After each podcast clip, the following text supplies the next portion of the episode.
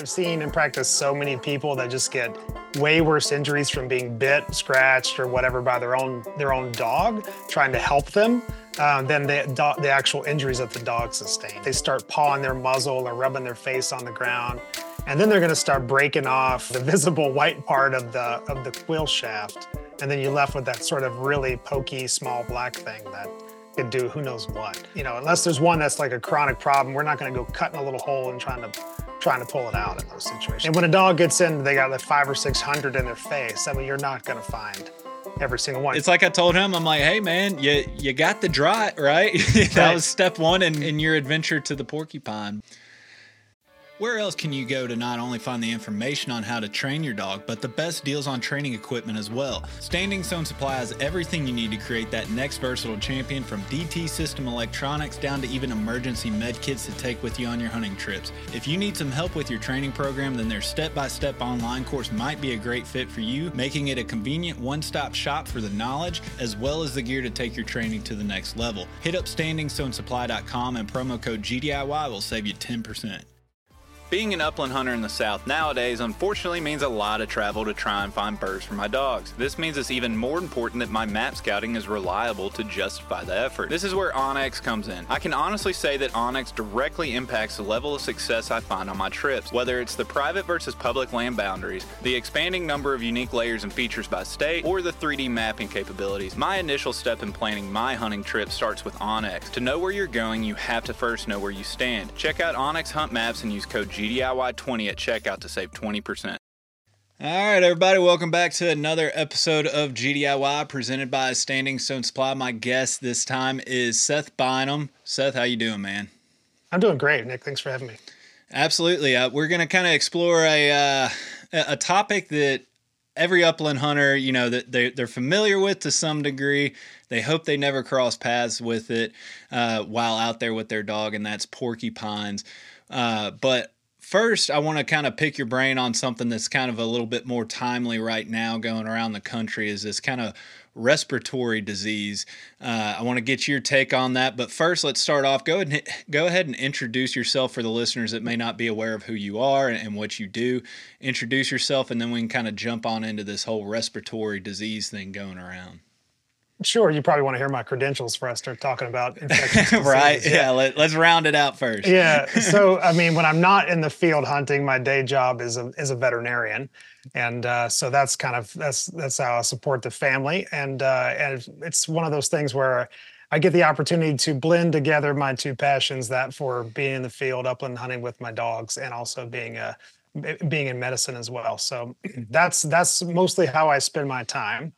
Um, uh, yeah, and I live in Idaho. I have actually grew up in North Carolina. Have lived out west for more than 20 years now in western states like Montana and Washington. Now, kind of easing back to the east a little bit in the Panhandle of Idaho, which is a which is a great upland state.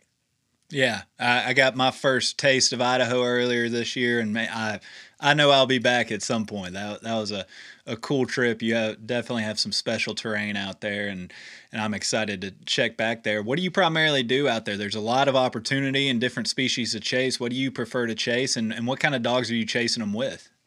Well, I have German short hairs. Um, I'm down to two now. I lost our older dog in October. He was 14 and was in his 15th hunting season, hunting pretty strong until uh, cancer caught up with him. But um, so uh, I'm definitely a short hair addict, and that's I can't see myself having anything else except for maybe maybe a pointer, something with uh, less hair and not more. If you know, if you know what I'm saying. Yeah. So you like the short hair dogs? Yeah, for sure. And uh, I've been enamored with pointing breeds for a long time. And uh, just from the first time I laid eyes on a short hair, the the striking roan and ticking is just really appeals to me aesthetically. And then their versatility was another big attraction early on. But you asked me about about species, and and Idaho is kind of fortunate that you can sort of dive into whatever interests you. Um, I tend to follow the seasons more so than just going after the birds I want to go after first. Um, I, I hate rattlesnakes, so I tend to avoid anything like that's going to be in snake country until they're well put up for the year. So there's some pretty decent rough grouse. There's some declining but still passable pheasant hunting in spots and things like that. So you can get into a variety of of uh, upland species over the course of the year. And then as as this time of year turns around, although I was hunting chukars yesterday in a t-shirt, it was 50. Uh, no wow. snakes, of course, but it was, um, you know, I try try to go after those kind of birds later in the year. Mm. How'd you do yesterday on your hunt? I did really well. Um, yeah. So, the backstory is, and I want your listeners to hear this, is that, I, you don't have to go down it if you don't want to. I, I, didn't. I didn't blow you off, but my I get a text from you. At, uh, we had scheduled this for yesterday after I'd already rescheduled it once, and then I um, it was pouring rain, and uh, looked out the window and there was like a little bit of a sucker hole opening up, and my wife was like. Uh, your mom, my mom's getting the kids today from school, and I was like green light all the way. So I just like jumped in the car, I even grabbed the wrong shotgun. I'm glad I grabbed one at all and just like beat it for the hills. And then you texted me like, "Hey, you want to uh, start this thing now?" And I'm like, "Oh man, I knew there was something I was forgetting, and it was your, it was your podcast, so we rescheduled for for today." But um, yeah, we did, we did great. Um, the weather was was fantastic. Like I said, it was warm, so the dogs were definitely hounding me for water pretty early on, and mm-hmm. I didn't mm-hmm. pack quite enough for that type of uh, demand, if you know what I mean. So I kind of yeah. strategize. Um, usually, I, if it had been that hot, you know, in October or September, I'd have twice that much or more. Um, but it was more like the Hun show, really. Um, we just kept running into coveys of Huns, and and I've I've never, in my memory, never shot a limit of them. They're always just something that I'll grab, you know, one, two, three of them, something like that, as we're hunting chukars or if we're hunting pheasants, they could be in the same type of habitat. But for whatever reason, they were there and abundant, and we did we did well on them. Yeah, it seems like I mean this isn't just specific to to Idaho, so you know people don't go marking your map saying I'm going to Idaho for Huns next year, but it, like it seemed like uh, Or the Huns just exploded everywhere this year. No matter where you wanted to go, the Dakotas, Montana, Canada. Like I mean, it's it just it was like the year of Huns. Uh, from my experience, obviously going into Idaho, I got into quite a bit of them. But then just talking to everybody, it just it was just a really good year for Huns. And anybody that hasn't chased Huns, they're they're climbing up my ladder of of upland species that I really enjoy hunting. They're just they're just some cool birds. Yeah, they're cool to eat too as well. I love the red yeah. meat that they, that they have. Um, and they're they're generally kind of kind of known for for running and kind of messing with the dogs a little bit. In this case, they were holding really tight. Um, you know, a couple times I would scoot ahead of the dog on point and the birds would be between the two of us, kind of thinking they're going to mm-hmm. be down the slope and another 20, 30 yards out, maybe running already. But no, in this yeah. case, they were really holding tight. It's a lot of fun. Well, well, good. I'm I'm glad to hear that the logistical mishap uh, resulted in in a good outing for you at the very least. But I'm glad we're we were able to you know circle back and, and link up on this and and as we kind of talk about this respiratory thing. Uh, sure. I tried researching a little bit on it, but I, I, hate honestly researching things that are really timely in the news like this yep. right now because you read one thing, you think that you're starting to wrap your head around what's going on or what it might be or, or kind of where we stand uh, with the status of it. And then you read the next article and it completely just goes the exact opposite way. And so after reading a handful of articles and then lists of states on where it's been confirmed and then what that means, I finally was just like, all right, I'm just going to wait until I talk to Seth because obviously, you know, you you have probably a little bit better uh, knowledge of which resources to look at when when we're dealing with something like this. So why don't you go ahead and instead of me trying to regurgitate what I've kind of uh, dug up and, and, researched on my end and asking you questions, why don't you just kind of kick it off, tell everybody what's going on and, and whether we really should be concerned, at least to the level that a lot of people are right now? Sure. I mean, I think it's worth pointing out that there's always been sort of a cadre of respiratory diseases in dogs. Most of them are bacterial in origin, some of them are viral. Um, kind of that's sort of how we treat them based on that that uh, etiology. But uh, and I also want your readers to know that I am not an epidemiologist. I'm not an infectious disease expert. I'm just kind of like a boots on the ground guy dealing with this stuff in the clinic as you bring your patients in or you you call me about your dog and and want advice. Um, the, the reason why you've had a hard time finding things on it is that we really don't know a whole lot and i don't necessarily want that to be cause for alarm in your in your listeners. I feel like um, we'll probably get to the bottom of what's going on. I do think the media you know just for example like in the clinic where i have my home base now I don't believe we've seen anything that's been definitively a case of this. Okay, there's been some maybe in southern Idaho and here and there, and they've. And I'm not saying it's not a problem for those people that have experienced it, but I think in terms of it being like um, an epidemic or a pandemic, I feel like um, we're not to that point yet. But I do think the media kind of likes to make. I mean, that's just good news to have something kind of that that yeah. strikes a little fear in folks and they want to know more about it. Um, what we do know is that there is some sort of un, unknown at this point pathogen that's out there causing mild to moderate and in some cases severe um, respiratory disease that can be just limited to the upper respiratory system so like nose and throat in that area or get farther down and and maybe contribute to some more serious conditions like a pneumonia and um, i think why it's been a little startling to clinicians like myself and to some of our our clients is that uh, they have not res- this disease has not really responded to the typical you know battery of, of treatment that we kind of throw at these sort of things. Um, i think it's preferentially targeting sort of the the the young and the old you know or the immune compromised a lot in the way that that covid seemed to do the same mm-hmm. um, but i don't want to make a comparison to to to covid-19 but just sort of as a, a a way that this seems to sort of affect people but we don't really know and um, at this point i don't think I mean, I think veterinarians are a little concerned and more like eyebrow raising. I don't think we're like throwing up the flag that everybody needs to panic about this. Yeah. Um, so that's the part I wanted to make clear, if nothing else. Is, is, there any kind of general advice you can give somebody? I say somebody's listening to this and they are concerned. You know, it's just like we all lived it with COVID through our own own stuff, and everybody, you know, to varying degrees, you know, they cared or didn't care. And and I'm yeah. not kind of I'm not opening that can of worms here, but when it comes to how much somebody's concerned about it with their dog, is there kind of some general advice? Like, is it is it is it safe to go do your normal activities maybe just stay away from other dogs or or you probably have the mind to where it's just like hey if your dog's vaccinated and you've done everything on your end continue doing what you're doing it's really not not reason for concern as of right now I think it depends on what your daily activities are. I mean, if you're in sort of a high density kind of like environment with a bunch of dogs, I think you should probably you know exercise some caution you know uh, just uh, step it up a little bit more hand washing. Maybe if you're if that in your job in, involves that you've probably already had this discussion but you're gonna want to you know like maybe leave your clothes at the door or straight into the wash before you come into the home and maybe expose your own pets. It does seem like there's a component of this that's that's contagious that you can sort of like transmit from your own clothing from another environment to your own your own pets but it's it's a little unclear at this point. So yeah i mean avoiding I probably would avoid a dog park, but that's been my mo for a long time. Right. Um, yeah. if, if you can avoid uh, boarding your pet right now, that would be great. It's not like it's a guarantee that's going to happen, but anytime you get a bunch of dogs in the same space and they're they're they're vocalizing and they're they're breathing and they're a little stressed from being away from their normal environment, that's just sort of a good conditions to to brew something up. Mm-hmm.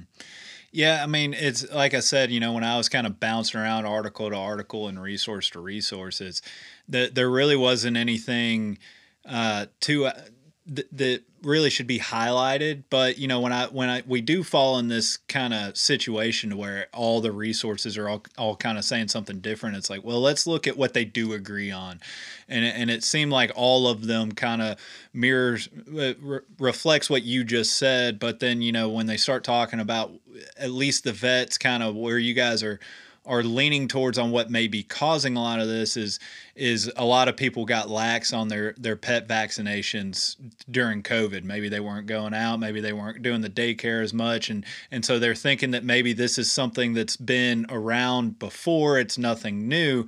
It's just that we have a lot more dogs unvaccinated, and and I, I don't know. You know, I know we've kind of come across that in in people before, where people kind of get lax on certain diseases, vaccinations throughout the years. Maybe they think something's just completely long gone, and then next thing you know people stop getting vaccinated for polio or smallpox, and then guess what starts popping back up in random places.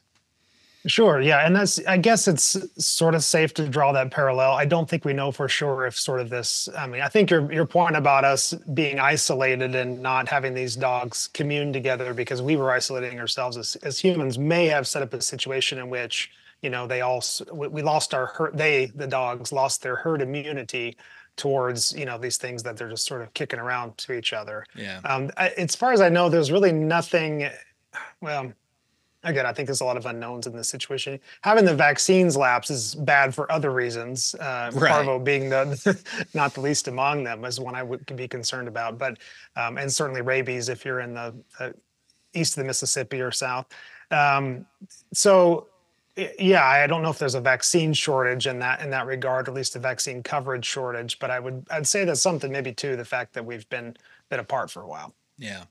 Is there a, a, resource that you would recommend for if somebody does care to kind of keep an eye to where uh, this, if they want to go to this resource that maybe you would recommend, it's kind of a general safe to where if they come out suggesting something, you, you can probably kind of trust it rather than maybe having to just Google it and then just I don't know, put read 20 different resources and decide which one. Is there one that you would direct people to to going straight towards?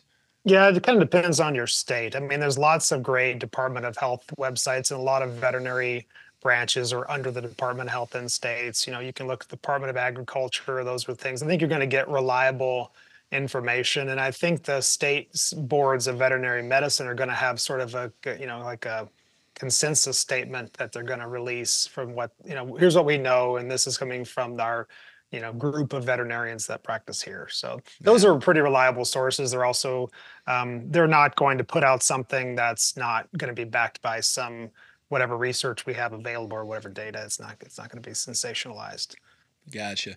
Well, it's uh, it's something challenging trying to make sense out of the unknown. It's uh, it, it sounds like it's it's going to be uh, at least a little bit longer before somebody makes some sense out of this. But it's uh, looking at the state list. It's like, yeah, I mean, it, it's popping up, but it doesn't seem to be uh, at least you know I've had a, a few listeners reach out asking uh, about you know if I've heard anything different or if I could interview somebody on it. And you know just looking into it it doesn't seem like it's that vast spreading thing. It seems like it's there's pockets of it. So just kind of look into it. And and if if you if there's reason for concern, like you said, you know, that, that that's kind of up to left up to each owner and their prerogative and, and how they want to react. So, uh, mm-hmm. Moving on to uh, the main topic that, that we're going to get into. This is something that this is not anything brand new or or unknown to us upland Oldest hunters.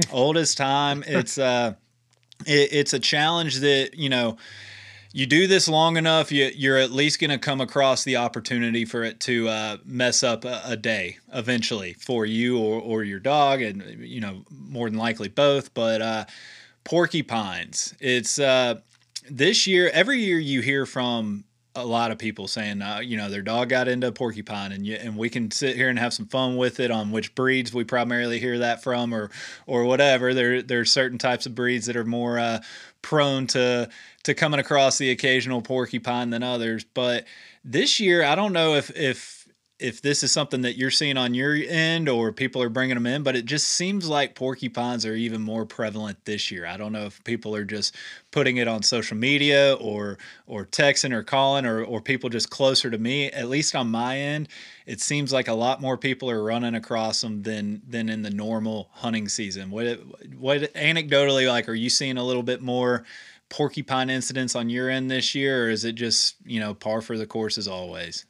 You know, I, I don't know about number of incidents. I, I feel like it, you probably want to ask a biologist if there's a way you could get a bumper crop of, of new porkies based on conditions. But you know, maybe the same moisture that that helped those those Huns kind of explode this year in the spring, put on the right kind of bark or other sort of nutrients they need to like have a successful you know uh, growth in their population. It's hard to say in terms of interactions with them.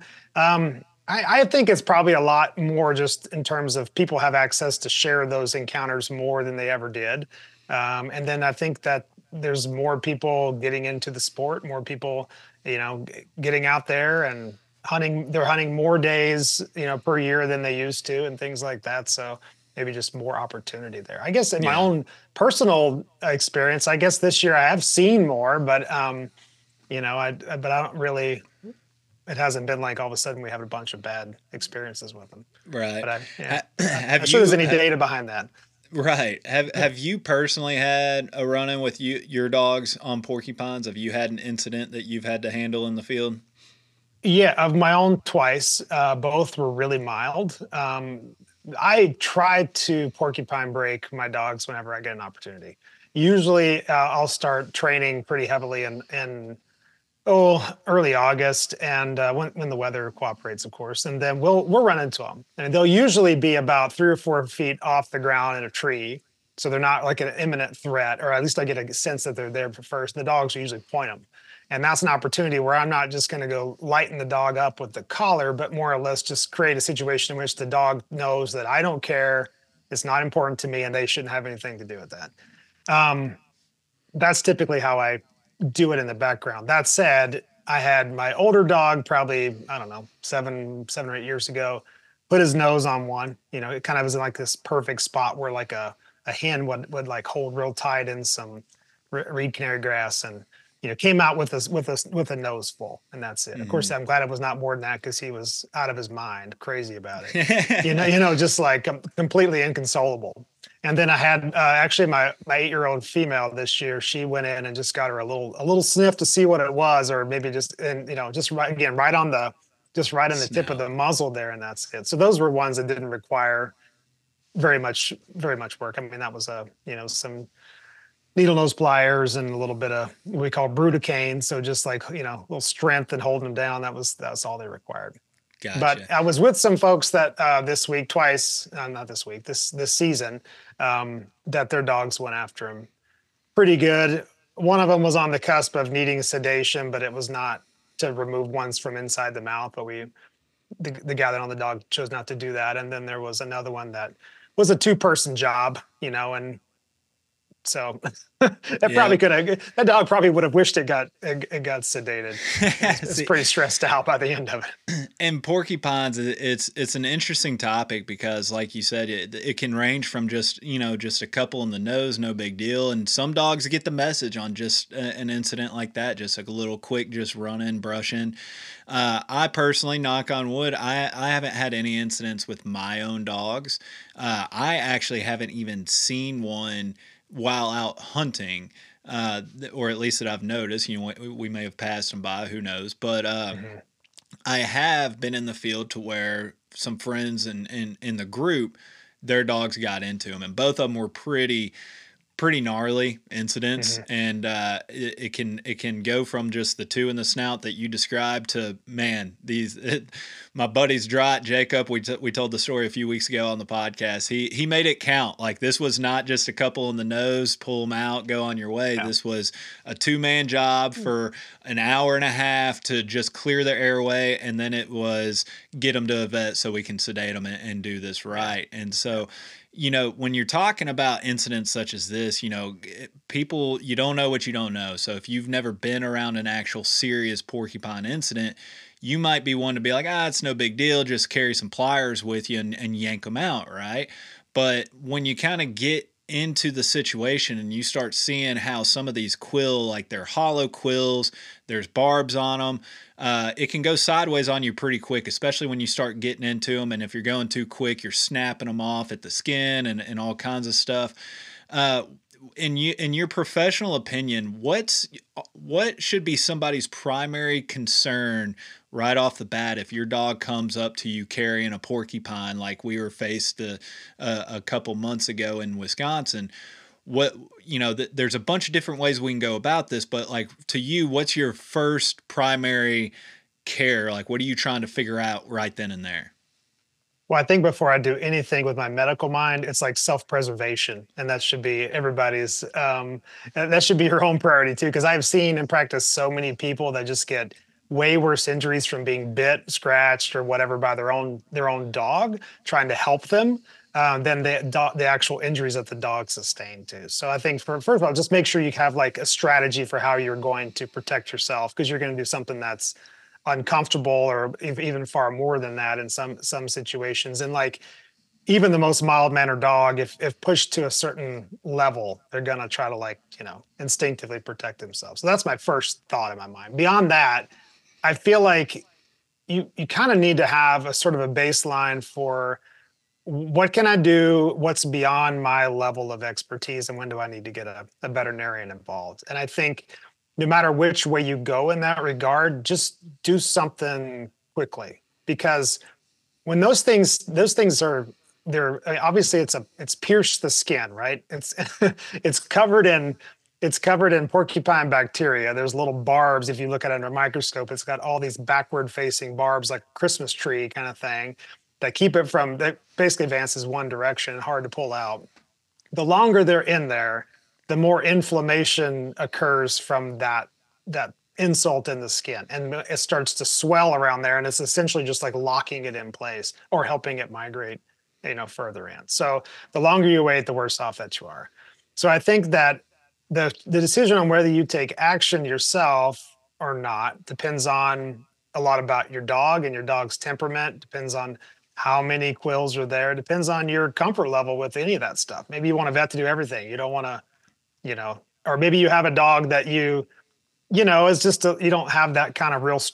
No, that people don't usually recognize this when this is actual problem. But if your dog's going to bite you, you know, and you can't, or it's like a you know, eighty pound draht that can take you in a in a wrestling match, then that's probably not something you're going to want to tackle yourself without any equipment or or support in the fields. That's when you just walk them out and make a vet do it. Yeah. And really, all the vet's really good for, I think, at that stage is just we just are the gatekeepers to the drugs that make them stop moving, so that you can just open them up and pull them from exactly. wherever they're at, and the experience yeah. to know where. And I don't want to, you know, speak poorly of vets, but to you know, we have the experience to kind of know some of the sneaky places they want to hang out, and those are the ones that cause you big problems down the road. You know. Yeah. The migrating ones, the ones in the back of the throat, the ones that are in the, you know, in the eye, right in the cornea, like a little tip or something like that. Yeah. And that's that you you went right where I was kind of going with this is is you know a dog comes up to you quilled and and they're freaking you know they got hit all over the fa- face it's it's like yeah okay well, i see the quills but i didn't know if there were certain areas that we should really highlight in that process to where like okay first and foremost let's check the airway then the eyes and then you know if it's that bad get to the vet after that. But you know is there kind of a checklist and priority to where you know maybe just getting hit by a porcupine turns into a greater issue or a bigger issue in the field it you know that you can possibly prevent if you get to it immediately in certain locations on the dog if that's fair to say yeah i mean i think you nailed it. So like i'm lo- i want to know about those ones that are sort of in the back of the throat and they can start on the tongue or if the dog is given a long period of time to like you know freak out about it they start pawing their muzzle or rubbing their face on the ground and then they're going to start breaking off the you know the visible white part of the of the quill shaft and then you're left with that sort of really pokey small black thing that could do who knows what um, mm-hmm. so yeah I, uh, my rule of thumb is like if you're in the field and you got a bunch in the back of the throat like plan on taking that dog in. Uh, if you've got some in or around the eye plan on taking that dog in to have somebody just do a real thorough um, you know examination. Like and you can probably participate and most of those rural vets are going to find when you do these things they'll they'll have you back there looking at all the under the tongue and that kind of stuff too. Um, but once they're out and properly sedated so that you know you can see better yeah and so really the the black tip that that's the tip that we're concerned about causing the quill to migrate into the dog so if, if you're because you know when the dog gets a hold of the porcupine it, the, the the quills are kind of arranged a million different ways. It's not like a clean, it's not an even road where they're all kind of hanging out the same way. Yeah. They're all just kind of Gatling gunned into the dog. And so you have some to where the black tips facing out, the white tips facing out on others, and, and, and all kinds of stuff.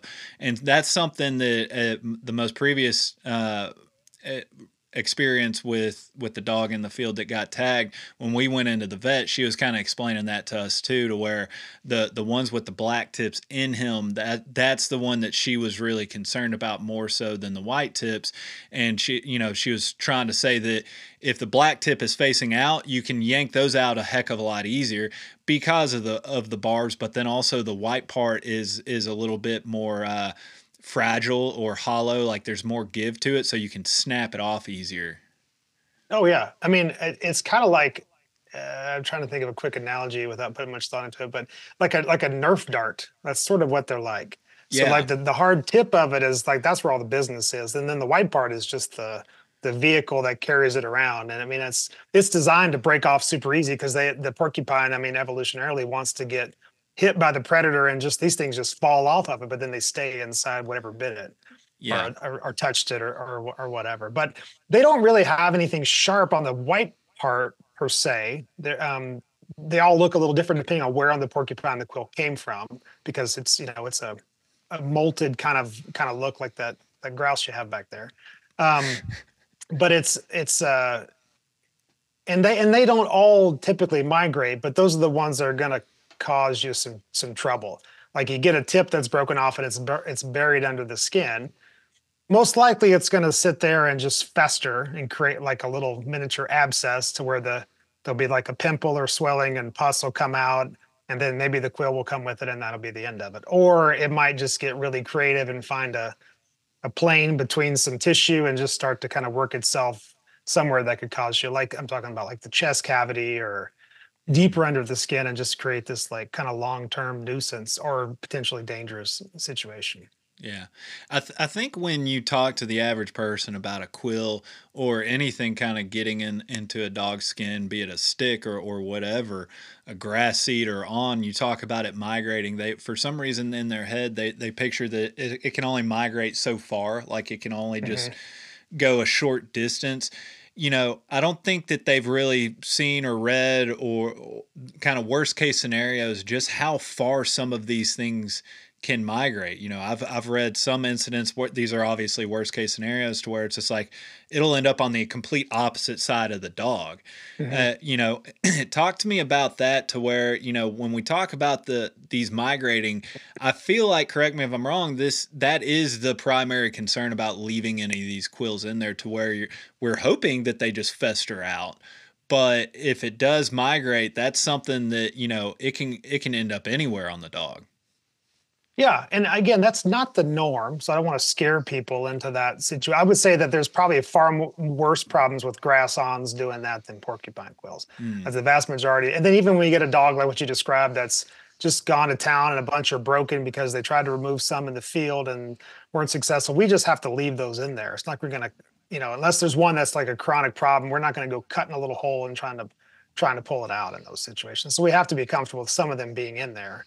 And when a dog gets in, they got like five or six hundred in their face. I mean, you're not going to find every single one because you got a dog with like a black nose or a black muzzle, and you got a little tiny black, you know, pinhead sort of thing in there. Yeah. You're not you're not going to see them all. Um, so that I don't want people to be concerned about that. But th- every once in a while, they can do some crazy things, and uh, there's room in there for those things to move because you've got you've got the barb, and every time the the tissue moves, it just sort of like kind of crawls like a like a like a worm, so like inchworm, you know, can can sort of do that sort of thing, and only in one direction. And if you picture like if you've if you've skinned a deer, right, you've got once you get the hide off, there's like that whole layer between the hide comes off pretty easy because there's like this gap, like a like a fascial layer that things are all sort of connected. There's like one big uh, one big layer on the on the dog and on, on a deer as well. Of course, the things can just sort of slide around in there fairly fairly easily. Yeah. Um, where, where you get a problem is if it sort of turns and then, you know, that can be that that would cause more or less like a like an abscess or something that would would boil out or have to be kind of opened up and drained. Um, but sometimes they'll turn and sort of pierce through the through the rib cage, like into the the chest cavity, and then you've then you've taken bacteria that was on the dog skin and on the porcupine, and then you've you've pushed it into that sort of sterile environment. Then you've got a serious problem. Yeah. I mean, that's a life threatening deal there. And, and, you you've brought up the the bacteria from the porcupine a couple times on this, and so I I, I was I kind of had this written down to bring up at some point, but I want to get your take on this because this can be the kind of the danger if you wait and try and research something at the tailgate after something happens. If if you just Google, you know, porcupine quills on dogs. I I did that in researching and, and getting ready for this this discussion uh, there were numerous sources that talked about how we don't need to worry about infection from this because the porcupine quills naturally have some form of antibiotic on the quills in case the porcupines actually quilled themselves by accident so that they don't actually get infected from their own quills. Uh, you know, if you if somebody Googles that and they read that, they're like, oh, we have all the time in the world. We don't have to worry about, you know, keeping it clean. Clearly, you've had this this incident to where you know that these dogs can get infected by these porcupine quills. But I just find it interesting that it, it wasn't just one one source. It was, you know, numerous sources on, you know, that that you go click on it and you read about it and it's just like, oh yeah, antibiotic, antibiotic, antibiotic. And so a lot of people, if they don't know any better, might assume that they're in the clear. I, am going to go Google this as soon as we're done here because I'm, really, I'm really intrigued by this phenomenon.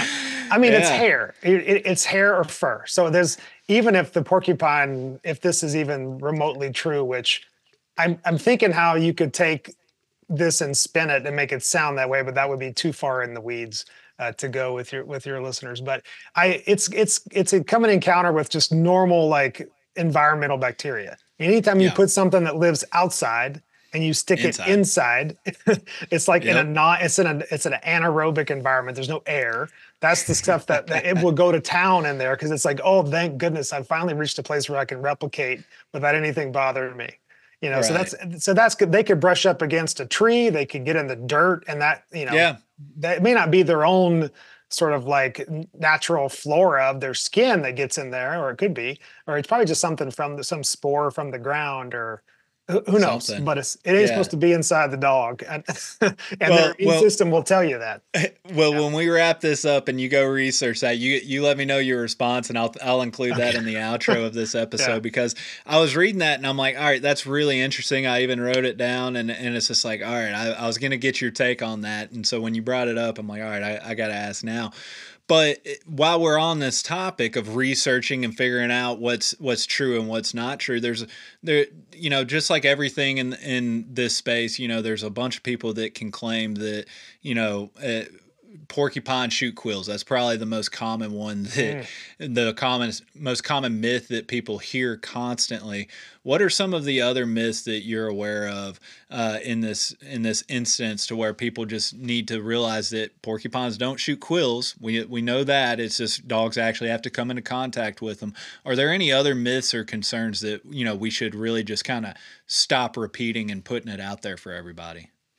Well, I've never been able to understand. Well, this is not necessarily a myth, but this is sort of like a treatment plan that I feel like is poorly founded.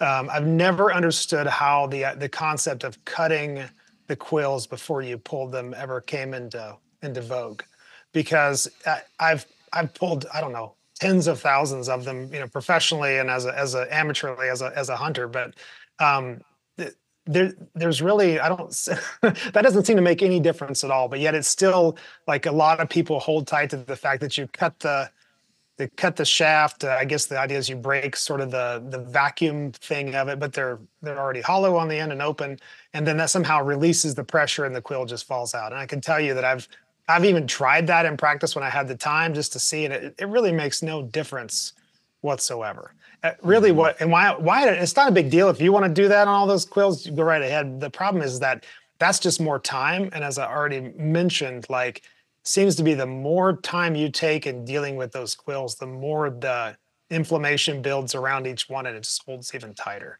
yeah. so i just pull them and and that that would be the single biggest one i've, I've heard of and i've i've seen people try to like lubricate the dog, like rub it in oil to kind of yeah. loosen those up. And that all was that's the one I was about to say. Yeah. Yeah, I've heard that one too. And then I think what you're doing there is just is just reducing the friction on the quill itself. So now you're really going to struggle. You're more likely to break it. Um, it's going to be harder to pull because you can't hold on to it, especially if you don't if you're on the field and you don't have anything other than your oil, I guess, to put on. You don't have any pliers or hemostats or whatever to pull.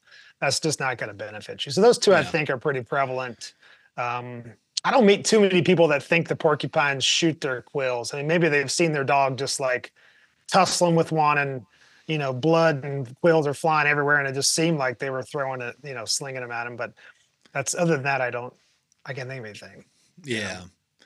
and you you bring up something good on that last comment is is the friction of pulling it to where you know those barbs you might think that just your your handyman pliers your leatherman is good enough to pull these quills after being with a couple dogs in the field and using not only just pliers but hemostats and all that stuff some of these quills suck Like they just Yeah. suck to get a get a hold on, especially pulling them straight out without breaking them off at the skin, which we've already talked about. Like if you break them off at the skin, it's you know good good luck getting a bite to to get them out.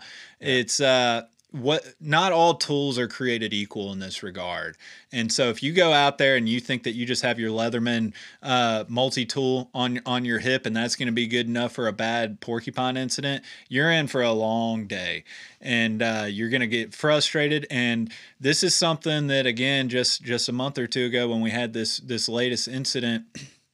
We had hemostats, me and my buddy Jacob. So we had four, I had t- we had two straight ones and two curved hemostats and the straight ones were just about useless. It's like, especially his, they barely got bent in his vest or something, and they just sucked. They weren't grabbing squat. Yeah. Uh, the curved ones seemed to be a little bit better. You could get a better grip, uh, but you know the pliers were next to useless.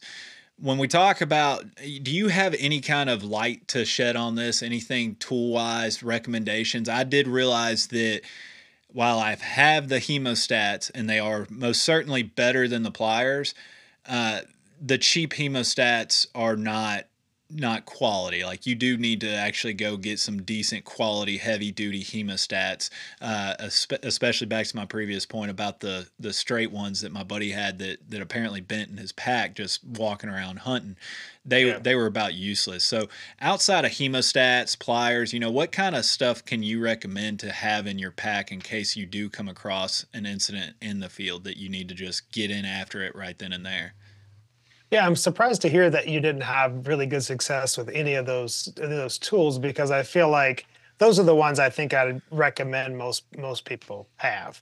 Um, And obviously, the quality of hemostats is gonna like you know run the gamut. You don't necessarily need like German-made surgical grade ones, but probably something that's got a little heft to it, and then one that won't necessarily bend in your in your pack over time is a good idea. Um, Yep. I think that when I've when I've had incidents, I've used just like sort of like a, a like a knockoff Leatherman, like a Coleman multi tool or something like that, and it worked. It worked well enough.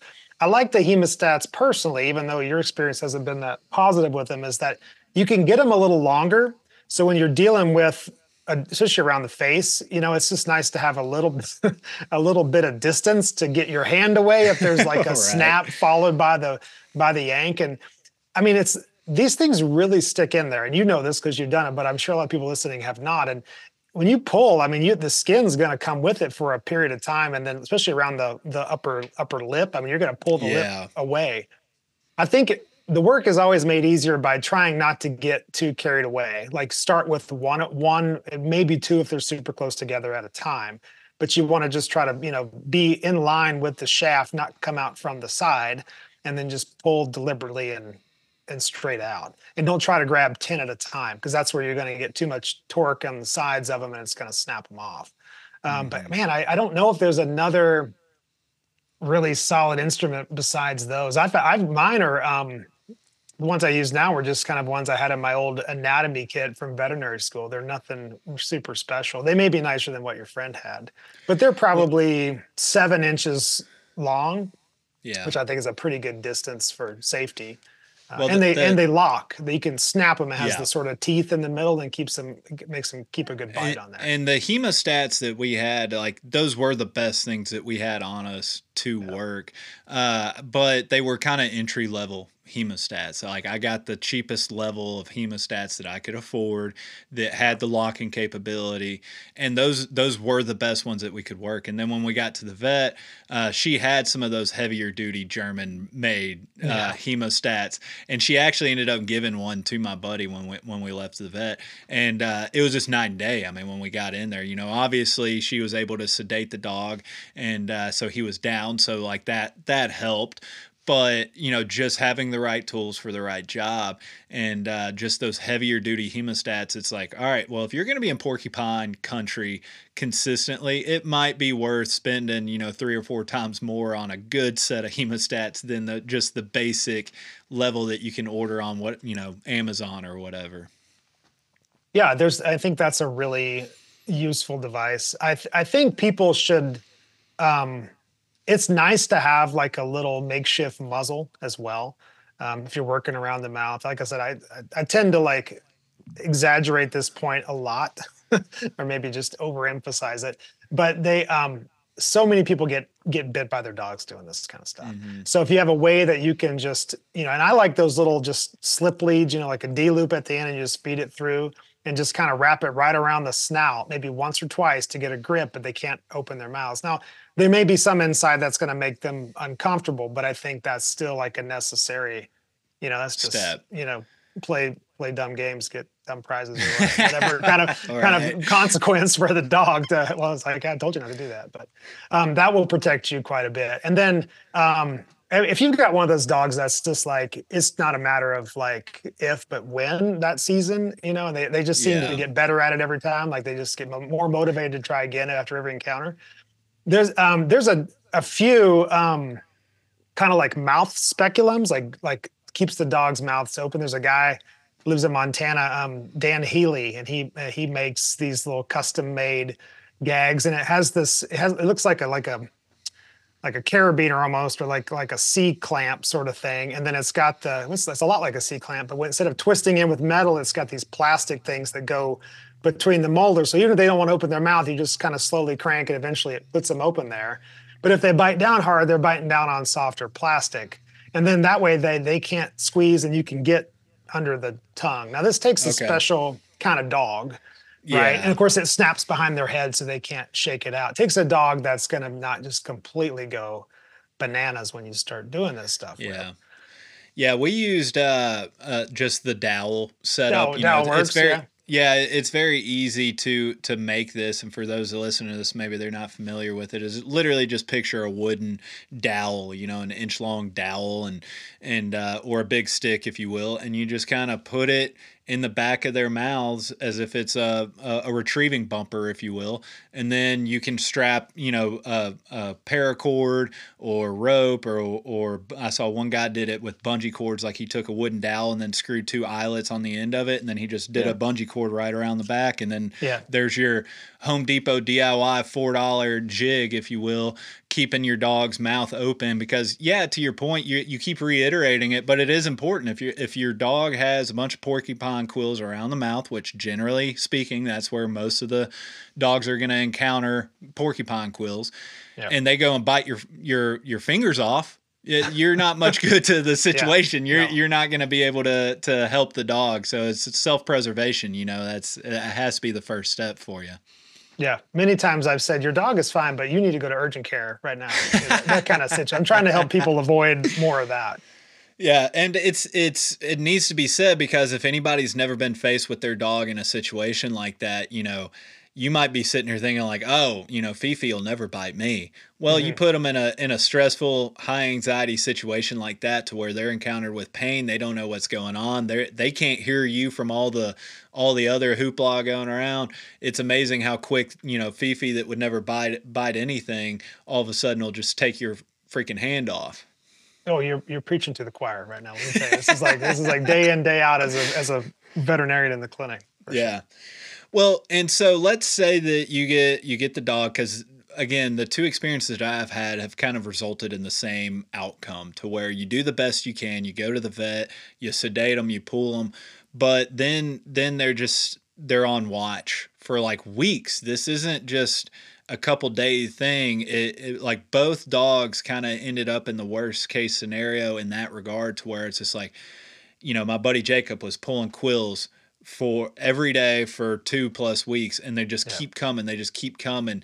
And every time he he would call the vet and ask and, and it's kind of like n- nobody could tell him exactly what to do. It's just kind of a wait and see type of thing and, and you don't want to go cutting into a dog prematurely because that can cause a whole mess of other issues. But is it really just wait and see? Is that all we can kind of do in that instance? Yeah i mean you're kind of I think how you sort of approach it is uh, you can sort of choose to use like an antibiotic somewhat long term throughout this whole process. And then once they've done with that course of antibiotic, if things start cropping back up, then you know you still got a live one in there somewhere that you got to go fishing for or sort of hope it kind of comes to the surface. But yeah, because it's sort of a, it's so many variables and how those things behave inside the dog. You really, there's really not much you can do. It's like you can't really you know, maybe like a gifted ultrasonographer could find one under the skin. You're not going to see it on an X-ray. It's not like you can just go f- looking for them, really. Um, so you just have to wait for them to show themselves. Or once an extended period of time has lapsed with nothing like that happening, then you're like, okay, we're probably probably good until mm-hmm. next time we find a porcupine. Yeah. Because, I mean, I'm sure there are tests out there that can see them, but then you're talking about at what cost are you spending the money to to go looking for something like, I mean, do they show up on any kind of scans? If if money is no object here, what oh, I'm sure you could do it in, like an MRI or something. Yeah, you know, that's what I was I mean, thinking. Yeah, but that would be, and even then, I'm not, I'm not 100% sure how our diagnostic that would be. But you know, if you had one that was really moving somewhere, you could, you could probably see it on that. Yeah, but that'd be yeah. thousands of dollars and yeah, of poorly yeah. spent, poorly spent money. Yeah. Well, I mean, are there any instances? I mean, it, it kind of seems like it just all the way around, no matter which way you you look at it or cut it, like it just sucks. You know, if your dog gets into a porcupine, it it, it is what it is you just you you got to pull them. It's it's going to be long. It's going to be tedious. It's going to suck. But like in your experience as a veterinarian, are there any like special cases that kind of come to mind that stand out to you to where like man that was a really kind of unique situation uh, that just stands out in your brain when you kind of think back on any of your porcupine encounter experiences? Well, I mean, I want to scare people about, my one or two, you know, stories of hundreds that turned out okay. But um, yeah, there was one Brittany one time that that the owner kind of did a, you know, decent job of pulling them on their own, and then they kind of waited, which I told you was a bad idea, and then they started to fester. And I, I think that it was probably six months or a year with like multiple times this dog had to be sedated and go in there and like open up an abscess and find another one and they just continued to produce quills over the course of about 12 months mm. so that, i mean that was very expensive i don't know that if the owner had really like i'm kind of blaming him for not jumping into action quickly but i don't even know in that situation if had he acted immediately with with perfect technique and gotten them all that still or most of them it still had the same problem it's hard to say but for sure yeah. there was some you know, kind of like wringing his hands and not not making a decisive decision that contributed that to some degree. But that's that's one that sticks with me because that dog was pretty miserable. And by the time, after like the fourth time, it shows up for yet another sedated procedure and a you know drain put in. It's pretty. It's it's tired of going to the vet. You know, so I felt I felt kind of bad for the, for that dog, but. Yeah, I mean, I, we talk about like you know, of course, Draht, Drahts get made fun of, and short hairs are pretty bad too. The the litter mate to my dog, the one that sniffed it this year, I mean, she's a she's a fiend. Like she's done like five of them, and she's like. so I can't say it's just oh, yeah. the Drahts just seem to have that little blood bloodlust that kind of helps. But the worst I've seen in practice have all been either pitties or or mastiffs, and really? those those are the dogs that like they they hang on and they do not let go. I mean, like the seems like the porcupine's going to still be attached when they come to the to the clinic, you know. Some and that my best pictures, which I won't share because I breach of confidentiality, but my best pictures from the clinic are all in those breeds and not the sporting ones. So yeah, it could be worse, I guess, is my point. Yeah, that's interesting. My buddy's Draht. You know, he he went and got it, and it was a younger porcupine. It was it wasn't very old, so it was smaller. But I mean, he he went in there, got it, dispatched it, brought it all the way back to hand, set down, delivered it as if it was like a uh, just a brilliant, just retrieve uh, like he's being yeah. graded on it in a hunt test or something. Yeah. And and my buddy Jacob's like just standing there looking at him like.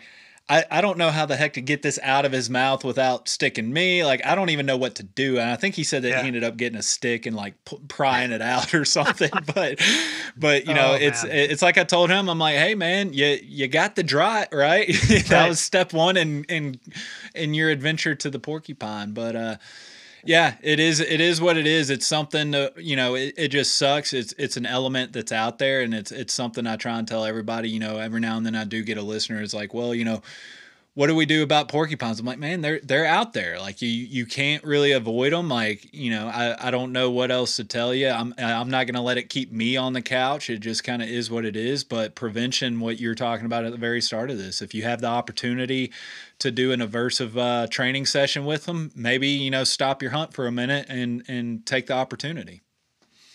Yeah, and I think as you if you if you travel to these places and you don't know them super well when you hunt, it's hard. But if you if this is your home turf, you kind of get used to those little subtle differences between like an actual bird encounter because there's usually some indication from the dog that this is going to happen early on, like a point or there's like a look, and then you're like, there's a cattail slough, and we haven't seen a pheasant in an hour, and this dog all of a sudden getting super interested. That's probably your your cue that it's time to go over there and grab the collar before we get into that stuff. Or you just, yeah. you know, you you kind of know the places they like to hang out after a while. Yeah. Um, but I've I've seen it like we were in I was in chukar country, I don't know, in, in early or late October and had a nice point right before um before dark in the sagebrush. And there was just a giant porcupine up in there probably 500 yards from the nearest like cottonwood or deciduous tree, just in there on its. I look, there's a point, and I was able to like walk in there and grab the collar and just escort the dog away from the situation. So that, like you said, they can be anywhere, but I think yeah, prevention. If you can, if you can learn the spots they like to hang out and avoid it, if you got a dog that's going to go after them, that's a good idea. Yeah. Well, real quick, as as we kind of wrap this up, we talked about the tools and everything. Is there anything in your vet supplies that, that you would say bring maybe some kind of painkiller or or something that maybe like lightly sedates them? I mean, you know, you guys are the gateway for the good stuff, I know, but is there something that we can carry in our packs that if we're in a pinch, maybe we're really far back and it's just really that bad of an incident, we need to clear the airway or something? Is there something that you know, medicine wise, we should be we should have in our pack for something like that? Yeah, unfortunately, there's not anything really good for that. That the dog's own adrenaline from the situation is not just kind of plow True. right through. And True, I think that yeah. might help if you were to go home and try to get the last few stubborn ones when the dog's in a, in a better state. I mean, Benadryl is pretty good at chilling dogs out, and you can do pretty pretty high dose in that without any sort of ill effect. Um, you know, we we use that a lot for stings and bites. Again, I, I'm sort of giving that as a canned answer. I don't truly believe it's going to be a miracle drug where they're just going to lay there and let you do kind of whatever. Yeah, yeah, unfortunately, that's the that's where it gets expensive is having to to have a vet give you something, some of the, the powerful opiate and other sedatives to get them to to hold still. It'd be nice if there was, and I and to be to be fair, I that's what I carry in my kit. I've got two syringes, you know, like ready to go if if I ever need them, they're there. Um, mm-hmm. I've never used them you know, but they're there. So really the the correct answer is befriend a vet and just make sure that you're going hunting with a vet. Yeah, or at least uh, yeah, or have it all stored in your phone and where, where to go ahead of time too. Like some like people think because I am one that I instantly can, you know, do all this stuff. Like I can't. I don't have a surgical suite here. I'm only as good as my. I don't have an X-ray. I'm not as good as my diagnostics. I, otherwise, I'm just using my yeah. just my brain, which can get me get me in a jam and has and got me out of a jam a few times. But I'm yeah, sure it's I mean, worth, worth the occasional hunting spot in return at the very least. oh yeah, I'd, I'd, I'd, be up for some trades for some new for, for new ground to cover. Yeah. Right. Yeah.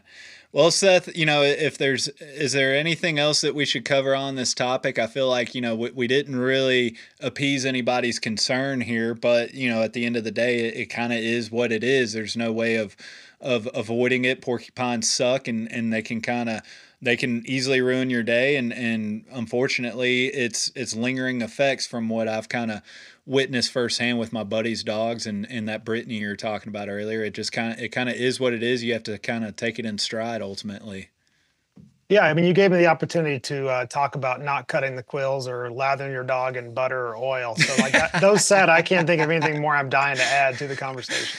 Yeah, I think the oil. I think I actually saw somebody on social media. It was a year or two ago. I think I can't, I want to say it was olive oil that they fell for that, and it, they were just the dog just looked miserable. It was just a, a, a quill pin, and it was and it looked horrible just because it, it was a wire hair, if I remember correctly, and somebody had just taken just olive oil all over it, and yeah. it just it was the most sad looking creature on the face of the planet. It just yeah. don't fall for it.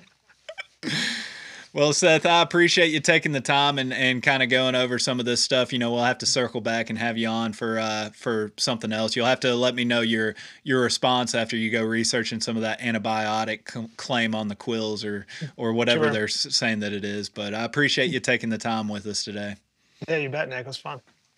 Why is it usually form or function when it comes to shotguns? You either hear about the looks or craftsmanship of this shotgun, while that shotgun over there in the corner hasn't been cleaned in two seasons but supposedly fits and shoots like a dream. Why can't it be both? This is what Upland Gun Company does. They take your own personal measurements and will construct the very shotgun that should handle like a dream while getting you the looks and custom features that only you can decide on. Whether it's a side by side or over under, English stock or full pistol grip, custom engraving such as your dog's portrait, even down to selecting the wood grain on your stock. Head on over to uplandguncompany.com and build the dream gun that you would carry in the field with your dog for many seasons. Another day is here, and you're ready for it. What to wear? Check. Breakfast, lunch, and dinner? Check. Planning for what's next and how to save for it? That's where Bank of America can help. For your financial to dos, Bank of America has experts ready to help get you closer to your goals. Get started at one of our local financial centers or 24-7 in our mobile banking app. Find a location near you at bankofamerica.com slash talk to us. What would you like the power to do? Mobile banking requires downloading the app and is only available for select devices. Message and data rates may apply. Bank of America and a member FDIC. With threats to our nation waiting around every corner, adaptability is more important than ever. When conditions change without notice, quick strategic thinking is crucial. And with obstacles consistently impending, determination is essential in overcoming them. It's this willingness, decisiveness, and resilience that sets Marines apart. With our fighting spirit, we don't just fight battles, we win them. Marines are the constant our nation counts on to fight the unknown. And through adaptable problem solving, we do just that. Learn more at marines.com. All right, everybody. Hope you enjoyed that conversation with Seth Bynum, aka the Bird Dog Vet, on Instagram. This was presented by Standing Stone Supply, DT Systems, onX Hunt, Upland Gun Company, and Final Rise it, you know, the, there's just inherent risks when when you get into any type of hunting, but especially you know when you get into upland hunting and you and you bring in dogs. There's obviously a component or an element of of concern and, stuff that we can try and prevent or or at least. Uh, uh, fix if if something happens with our dogs. But you know, there's more than just ourselves that we have to look for when we go out there uh, chasing birds in, in, in foreign places and and just kind of that that whole sense of adventure you have no idea what you're going to get into whether that's porcupines or snakes or blue green algae you know there there are just inherent risks when when you get into this. So when you talk about porcupines hopefully knock on wood you never have an experience with it but uh, fortunately as we talked about in this episode I haven't had an experience with my own dogs but buddies ha- have come across it. And and so if you go out and you do some hardcore hunting uh, with some buddies, you know, eventually somebody in your group is, is going to come across a porcupine. Don't let it don't let it keep you from going out there. Don't let it keep you on the couch or in the house. It, it just is what it is. Uh, but that doesn't mean be reckless. You know, have your kit, have, have all the tools that you need, and, and everything that we discussed throughout the episode. But uh, porcupines, it's kind of interesting. There's not a whole lot that that you na- can naturally just know about porcupines just from seeing them, and and so in researching and getting ready for this episode, uh, I just looked up some random information about porcupines and tried learning about them. And so there are some interesting facts about them that I thought you guys might get a kick out of. Uh, there are actually around 25,000 uh, barb quills covering most of their body. They are the only mammal outside of some bats to only have one offspring a year. It's called a porcupette and quills harden about one hour after birth. Uh, quills are hollow so that the porcupines can actually float and or swim. And a group of porky porcupines are not called a covey; they they are actually called a prickle. Uh, and then one that we brought up on the episode, which I'm going to give you guys a, a, response from Seth, is quills are coated with an antibiotic chemical which prevents the animal from getting infected if they happen to stick themselves. And uh, again, th- this is what is interesting to me when you kind of Google uh, random things that you may not be familiar with. Uh, while Seth and I were talking about this in this episode, I brought up the antibiotic uh, when he was talking about concerns of infection and, and having to kind of do things quickly. And, uh, you know, he said he was going to look it up after the episode, and, and he did. And he was extremely shocked to find out that, uh, based on my research, fortunately, I was correct in numerous sources saying that uh, that there was antibiotic on the quills. And his response to that is the bacteria spectrum covered by the quill antibiotic would help in the event of prick, such as staphs and streps. Uh, but not against a more malicious varieties that would thrive under the skin. By no means a green light to get an uh, get an infected dog uh, left to go untreated. So there you go. It's it, yes, there are qualities which does help on uh, the prevention of dogs getting infected and and whatnot, but it's it's by no means if it does enter the dog and go under the skin as he was really kind of uh, talking about in in the episode uh, that's not a full full blown uh, the, the bacteria the, the, the spectrum that it's covered it doesn't doesn't necessarily cover that so uh, still act with a sense of urgency, act quickly, you know, in the name of all emergencies and, and, and health scares or issues. The the faster you can react uh, correctly, the, the better that is, whether that's you or and or your dog in different situations. Uh, my buddy Jacob, which we talked about a few times throughout this episode, and, and his Draht Tig, uh, at the time I'm recording this, it's kind of late late mid December, and uh, he actually just texted me a couple days ago. They were out hunting, and he randomly got another porcupine quill to come out of his nose this time, and uh, so this makes two months sent, removed from that incident with the porcupine in Wisconsin, and he is still uh, finding and pulling quills. So this this can stretch stretch on for a while. I mean, as we talked about, as, as Seth talked about in his experiences, uh, you know, it, it, can it can be a long drawn out process. So uh, hopefully, again, if, if you come across a, uh, an experience with a porcupine, it's quick, it's uneventful, and, and you guys can just pull them out and, and just Charlie Mike can continue mission and, and move on down the road. But that's not always the case. And, uh, you know, Tig is out hunting, everything seems to be fine, but it's just two months removed, still pulling quills. So uh, take that for whatever it's worth. Um, with all that being said, hopefully you enjoyed this. You learned something new. Uh, I at least found the the topic interesting. If you enjoyed this episode, if you've enjoyed every, anything we've done in the past, if you've been following along on the new uh, video podcast on YouTube, and you want to continue supporting the show, then by all means, take a minute to uh, type in patreon.com forward slash gundogger yourself. Your voluntary contributions go a, a, really long way in supporting this podcast as well as uh, helping us grow.